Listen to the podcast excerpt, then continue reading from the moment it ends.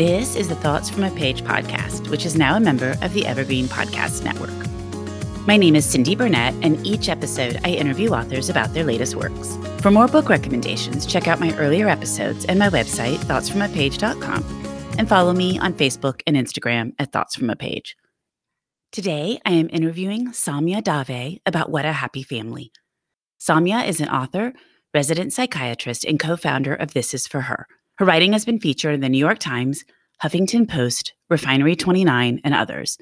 Taylor Jenkins Reid, New York Times bestselling author of Daisy Jones and the Six, raves that What a Happy Family is a full, big hearted novel. I hope you enjoy our conversation. Hi there. I'm Heather Drago. And I'm Sarah Saunders. We host the podcast That's a Hard No about saying no and setting boundaries. So you can become that true and empowered you that this world needs. Saying no isn't just okay, it's the key to living an authentic, fulfilling life. I'm a licensed professional clinical counselor. So while this podcast is in no way a replacement for one on one therapy, I suppose I know what I'm talking about. I'd say so.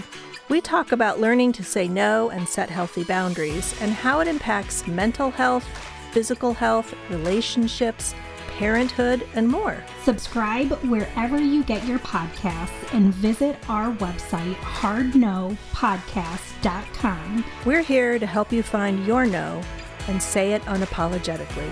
That's a hard no.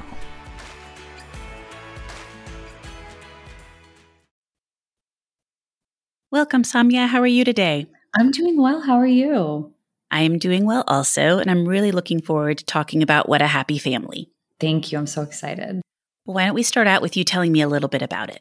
Sure. So, What a Happy Family is about a boisterous South Asian family from Atlanta, Georgia, and what happens to them after a scandal and the ways that they break apart and also how they come back together. Each member of this family is also navigating mental health in their own way. So ultimately, it's a book about how the ones closest to us can help us heal and can also sometimes hurt us. I love that you took on mental health. I think that is an important topic always, but I think it's a really important topic after the last year and a half. And I was just so happy to have that be a significant portion of what your story was focused on and talking about. Thank you so much. It's something that I've always seen discussed or not discussed. You know, I've seen it discussed or avoided growing up. So I've always been so fascinated, not just by mental health, but the ways we do and don't talk about it. And I really was craving a book that explored it through fiction and through a family. And what's often driven my writing is that central need. If I want to read something and I can't find it, then I think, well, maybe I can write it and put it out there. So I really do appreciate that. You're filling the gap that needs to be filled. Oh, thank you. Thank you. I think I've I I have seen so much more dialogue about mental health in the recent years and I'm very appreciative of that and and inspired too. It's funny that you say that because I don't ever remember that being a discussion when I was growing up. You know, if there were issues, people didn't really talk about them. They didn't talk about seeing therapists, at least not in my family. I'm sure people were elsewhere. But it was not something that my friends and their families, you know, any of us really discussed. But and so definitely it has become more common and more acceptable and all of that to have those conversations. But you still don't see it a ton in fiction in the way that you addressed it. Well, thank you. I agree with you. It wasn't something that was openly discussed while I was growing up either. And definitely nobody was talking about, I'm going to go see my therapist. I'm going to go do these things for my mental well being. And I, I just was craving a story that explored it. And I think there's so many different ways to explore that journey because everyone's journey is different. So every character's journey will be different. But I hope we see more and more fiction and of course nonfiction that that covers it. I agree. And I think you're right because I also think different people need different things to help them with their mental health. You know, where like going for a walk for me or listening to music or reading a book would be something that would be calming to me. For somebody else, it could be something totally different. Oh, I love that. That's something that was emphasized in my training as a psychiatrist all the time. Exactly what you said that each person is different, their backstory is different, and what they're going home to is different. So their treatment should be personalized to them and it might look different even at different times in their lives. So, yes. That's a good point, too. I hadn't even thought about that in terms of different points in your life, but that's exactly right. Like when you have a young baby, things are going to be very different than when you have an 18 year old, or if you're not married yet, or not married at all and choosing not to be, whatever it is. Yes, yes, totally. And I think I think again that's why I'm just so happy to see more people talking about it. I'm hoping that we get to a point someday where we talk about it in the same way we talk about our physical health and we can say, "Oh, I needed to go talk to this person about this." In the same way we could say, "Oh, well, I have a history, a family history of high blood pressure." So, I need to get that checked out. So, I hope we get there, but absolutely, I think that even as a new mom, the challenges and the adventures that I went through in the first year of new motherhood were so different than than I had my first year married. So what I would have wanted to talk about and explore and learn and dig through would have just been so different. I think that's exactly right. Well, how about your setting? How did you choose Atlanta? So I grew up in Atlanta. I grew up in a suburb right outside of Atlanta. And, you know, one of the things I love about it is just the blend of different cultures. So there are many different South Asian communities there. And there's also Southern culture. And actually, the South Asian culture and Southern culture have certain things in common. And then there are certain differences as well. But I love this emphasis on family and food. It was something that was just such a big part of my life growing up. And also, my debut was set in New York, which was the city that I had dreamt of living in my entire life. Every time I saw a movie set there, I thought, oh, someday, someday, older Saumya will live there. But I really wanted to set a story back at home, especially because throughout 2020, my husband, son, and I lived with my family with four generations of people, ranging from ages three months to 95 years. And Atlanta just felt like the right place to capture this family in the book. I think that's a fascinating point that you make that the South Asian culture really overlaps some with Southern culture and some of the things they share, in some ways they're different. Oh yes, I, I, I found that growing up when friends and I would speak, you know, we would say, "Oh, in in both of our different worlds, we have this emphasis on family and we have this emphasis on cooking food for the people you love and for community and being together and being really proud of some of our traditions. And I just always found that so interesting. And then, you know, there are of course differences as well. I think being a daughter of immigrants and being an immigrant myself, there can sometimes be this desire to hold on to the community of origin. So for my parents, that was Indian culture. And there was very much this idea that, okay, now we've moved here. And so we have to prove ourselves here. And there's no room for imperfection or showing any sort of struggle. So, in that way, I would say I think that in my immediate South Asian community, vulnerability is something we we are still learning and we're still grappling with and we're still trying to explore. And I didn't see that so much in the Southern community, at least where I was from. I think with the immigrant experience, and obviously you can speak to this a lot better than I can, but it seems to be there a lot of times there's a balance between wanting to maintain some of your own culture, but also wanting to kind of feel like you're fitting in with the majority. Would you say that's right? Absolutely. And I think that push and pull happens throughout our lives and it can change, really. I think, you know, growing up, my friends and I, we very much wanted to feel as though we belonged. And my parents, I think I saw them kind of caught between the two that, oh, how do we strike this balance between holding on to our roots, but then also making sure that we're assimilating and that we're, we're embracing this new culture that we're also a part of and now, as I am a new mom, I actually see things a little bit more similar to my parents, where I'm thinking, well, how can I give my son some of the cultures of my parents and my grandparents, but then also help him embrace the world that he's in, which is different from the one I was brought in. So I think that push and pull and that dance shifts throughout our lives. But I totally agree with how you defined it. I think that's right. And especially as teenagers, because it's such a unique time in life and really almost all teenagers just want to fit in. So they're they're happy to to kind of do what it takes within reason obviously to fit in and they're not as worried about origins, heritage, all of that. But as you get older, you realize the importance of a lot of that more, I think. Yes, absolutely. I, I, hear you about wanting to fit in. I remembered when I was growing up, I thought I will fit in if I have blonde hair and blue eyes. That's how I will fit in. And I read, not read, I, I binged the Sweet Valley High series. I loved those books. And I remember thinking, these twin sisters, Jessica and Elizabeth Wakefield, they represent who I want to be. So definitely that that wanting to fit in was such an overarching theme in my own life. And in my books, I hope that I explore that idea of belonging so that any mm-hmm. reader picking it up feels like it's okay to to not feel okay. Right. And that that's most likely how a lot of people are feeling. Yes, that you're not alone. Exactly. Well, what was the highlight of writing What a Happy Family? So it, the highlight was actually the evolution, I would say. It's first started out as a book about a woman navigating psychiatry residency. I thought it would be a work fiction type of book. I had been reading The Devil Wears Prada and all these different books set in workplaces. And that was really the central spot where all the conflict was happening. And then when my husband and son and I were living with my family for the whole year, I realized I'm trying to write about the relationships that define us and about how when we're put in certain roles, we often can stay in those roles when we're back with those people again. I found myself regressing into an angsty teenager within days of getting back to my parents' house.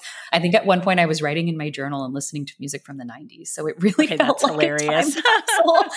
Your husband's like, what is going on? He he definitely he definitely was. I I am so grateful for him for embracing all of myself, no matter how old they may have been throughout the past year. But I, I just really was so interested by how we define people and what does it take for us to see people we love as holistic and outside of those roles. And there were some conversations which really helped with writing the book where my family, my siblings, my parents, and I, we would talk about the same memory. So we would talk about a family vacation or a time we went out to eat, and we would all take away something different from it. And I was fascinated that, wow, how can I look back at this moment and think everybody else had the same experience? But actually, depending on how my brother and sister felt they were treated or viewed, whatever it was, they took away something completely different. And I think that really helped me gain a better understanding of them as people holistically. I have three children. And what you're saying is exactly what happens in our household. And I mean, I think there are two issues here. There are memory, because everybody's memory is different because all they can do is process whatever happened through themselves as they view what happened. But also, I think you create these, I don't even know what it is, family dynamics or roles that each child plays.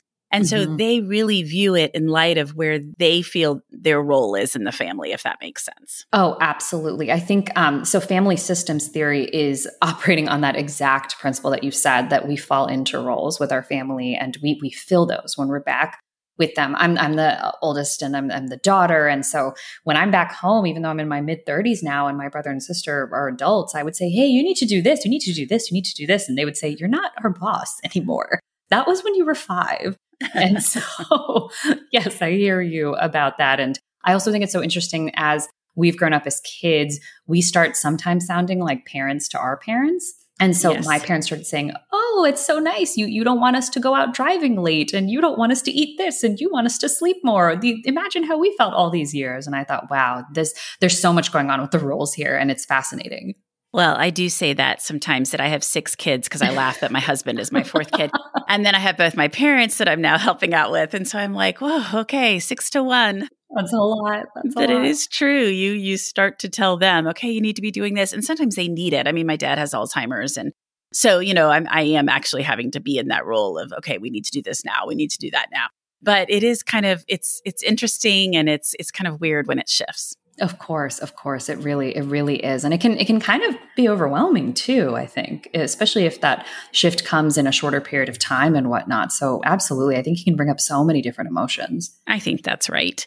Well, how long did it take you to write this book? This book I wrote in one year. My debut took over a decade and um, really was such a learning process. But this book, uh, I was on a contract and very lucky to have a two book deal. And so I had to turn it in by a certain point after my debut was released. And that was good, actually. I think that pressure with the deadline helped me get it done during an otherwise pretty, pretty busy time. And how do you balance it all? A young child, your job as a psychiatrist, and your job as a writer? So, I, I last year, over the past year, I did not balance it at all. I, I actually wrote the book in the middle of the night because that was the only time where I felt I wasn't a, interrupted at all, and I didn't feel the guilt of not being with my baby when I wasn't doing any clinical work if I could go back to that version of myself, I would say it's okay to sleep and get your rest and take your time and I, I, would maybe actually do things differently. So I do, you know, I, I'm proud of myself for finishing it in that time,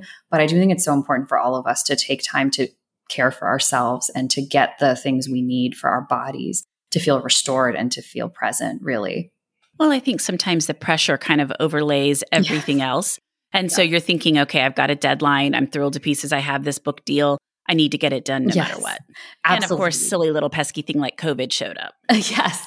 I think, I mean, obviously COVID took a toll on everyone in, in different ways for sure. And for, for me, it was really, I felt like everything in my life was just blended into one place and, and there was so much overlap and I didn't have strict boundaries between clinical work and then writing and, and motherhood and all of those different things. Now, actually, we do have full time childcare. So I'm able to split my time equally between writing and seeing patients. But, you know, I have to be honest, this is the first time I felt an equal split between both of my careers. Even when I was in medical school and residency, I was just stealing scraps of time to write in in order to get writing done. So it's nice to feel that way now. Well, and I think most people find it hard enough to balance one career and their children, and you have two careers and a child. So you're, I'm sure you're feeling pulled in a lot of directions. Oh, definitely. I thought I had all these grand visions of how I'd be as a new mother. I thought, oh my gosh, I'm going to make all these great organic meals from scratch and I'm always going to be laughing and so laid back and just so fun. And, and of course, I was hit with a very needed reality check of how much work it is and how much it really takes and in, in, in, the best ways too. And so I think that was a good lesson for me too, is that it's good to accept limitations and and and kind of step into new roles in life with with no expectations and to just really see what they're about. I like that. Well, what about the title for your book? How did you come up with that? I always love to talk about titles and covers because I really feel like so much goes into them and they're they're way more important than a lot of people realize. So I'd love to hear about the journey for both the title and the cover. Oh, sure. Uh, so the cover was done by my incredible publisher. So the Berkley artists did the cover, and I just thought it was beautiful. They actually sent multiple options for the cover. And both my agent and, then my editor as well, we all just immediately jumped to this one because we thought the blending of the co- colors was just so beautiful and so vibrant and represented the different personalities that hopefully come through for a reader when they're taking in this story. As far as the title, it actually came from Indian weddings. So one time, um, around the time when I was getting married, I actually went to a friend's wedding and she and her, she was a bride and she and her mom had gotten into an argument about the order to take the professional photos at the end of the ceremony. And, but the photographer was really great and said, okay, everybody just smile. Don't argue. Everybody smile. And right when the photographer took the picture, she said, what a happy family and they all smiled. And I realized in one of my fun 3 a.m. feedings in the middle of the night over the past year with my son, that memory came to me and I thought, okay, that was that was a fun phrase. That would be a great title for this book. It is a great title and it's a little different. Like I that's why I was kind of curious. I'm like, I wonder how that came about. I think it's perfect and I really like it and it's easy to remember, but it's a little different, I think. It is a little different. Yeah, thank you. I, I appreciate hearing that because I agree it is. It's definitely different. Um, for Well Behaved Indian Women, my husband actually thought of that title. So this one, I'm happy that at least I did, but it's different. Was that your title from the beginning? Well, I, I toyed around with um, different words at first. So at first, I thought of such a happy family. This is such a great family. What a good family. So it came after some iterations of that. And then when that memory came to mind, I thought, oh, this is what I was trying to get to. But I always wanted the word family and a descriptor of the family in the title because I thought that that really encapsulated the tone of the book. It really does. What about what you're working on next? Would you like to speak a little bit about that? Sure. I'm working on my third book, and it's about new motherhood. Surprise. It's about uh, new motherhood from the lens of a CEO and founder of a startup. And it really explores that first year of new motherhood and came from, again, a central question, which was what, what, what do we do with a woman who wants to go after everything she wants? How do we treat that type of woman as a world? I've been doing a lot of reading, especially with the pandemic, about emotional labor, mental load, the, uh, the second shift, and parental leave, and all these different things that that affect mothers, and then of course affect families and communities because they're all tied. And I really wanted to see that through a character in a book.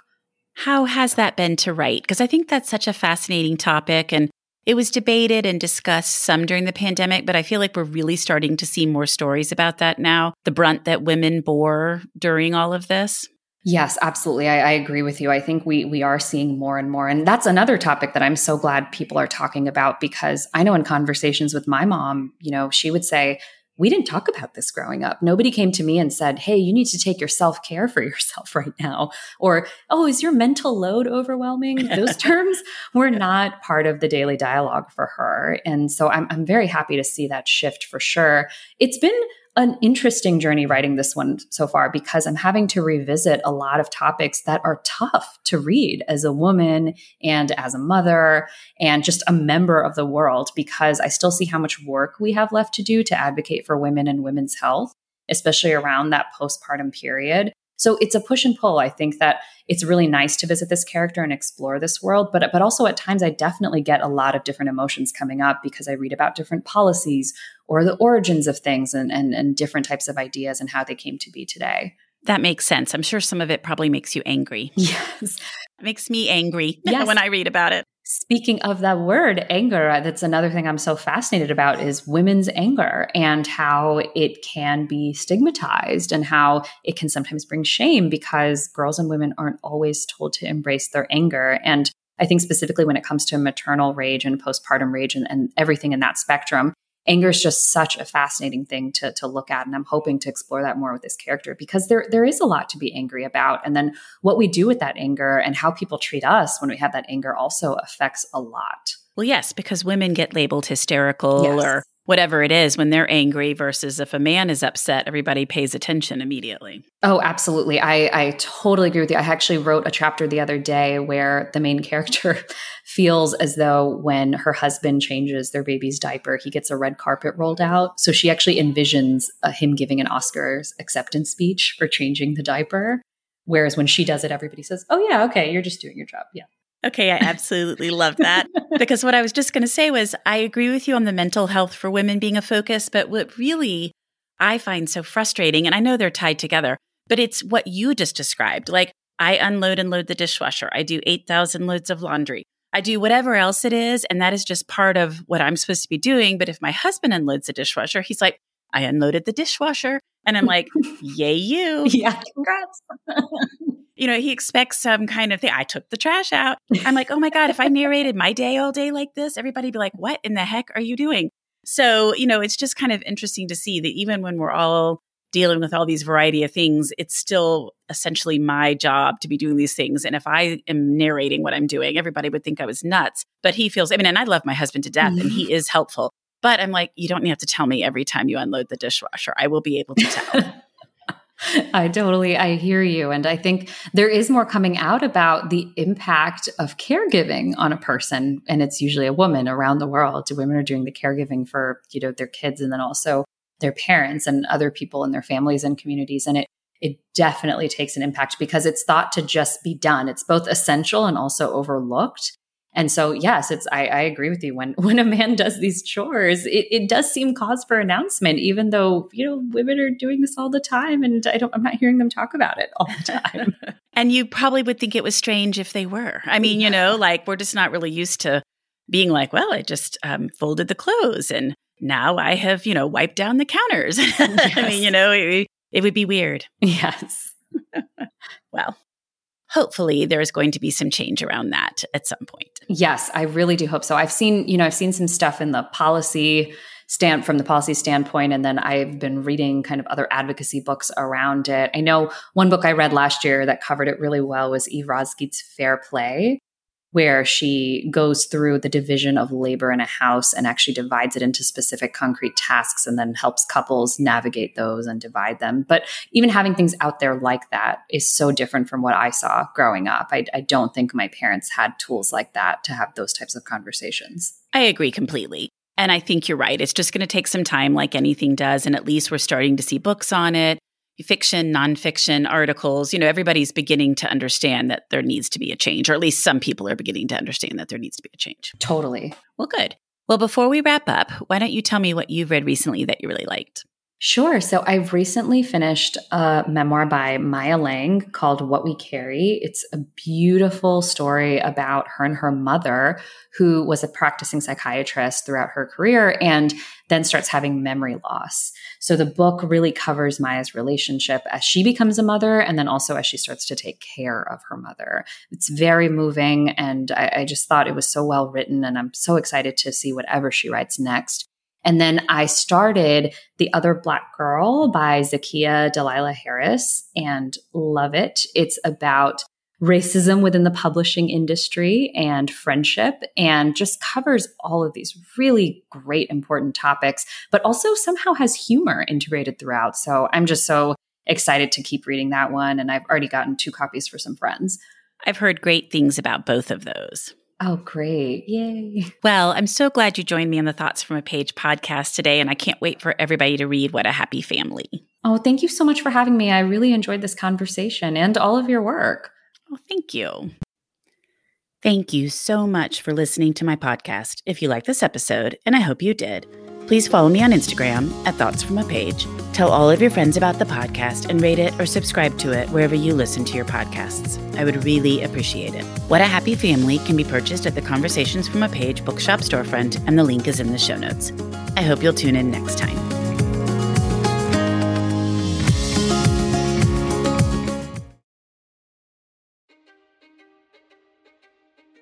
History is complicated. The story of human progress is long, messy, and riddled with controversies big and small. On Conflicted, we dive headfirst into history's most infamous events and contentious figures. We try and untangle the good from the bad, the fact from the fiction, and the monsters from the misunderstood. Was Genghis Khan a murderous butcher or a civic pioneer? Did the Allied powers go too far in firebombing the German city of Dresden at the twilight of World War II? And how did the Marquis de Sade acquire such a sinister reputation? And was any of it true? These are just a few of the tough questions we wrestle with and investigate on Conflicted.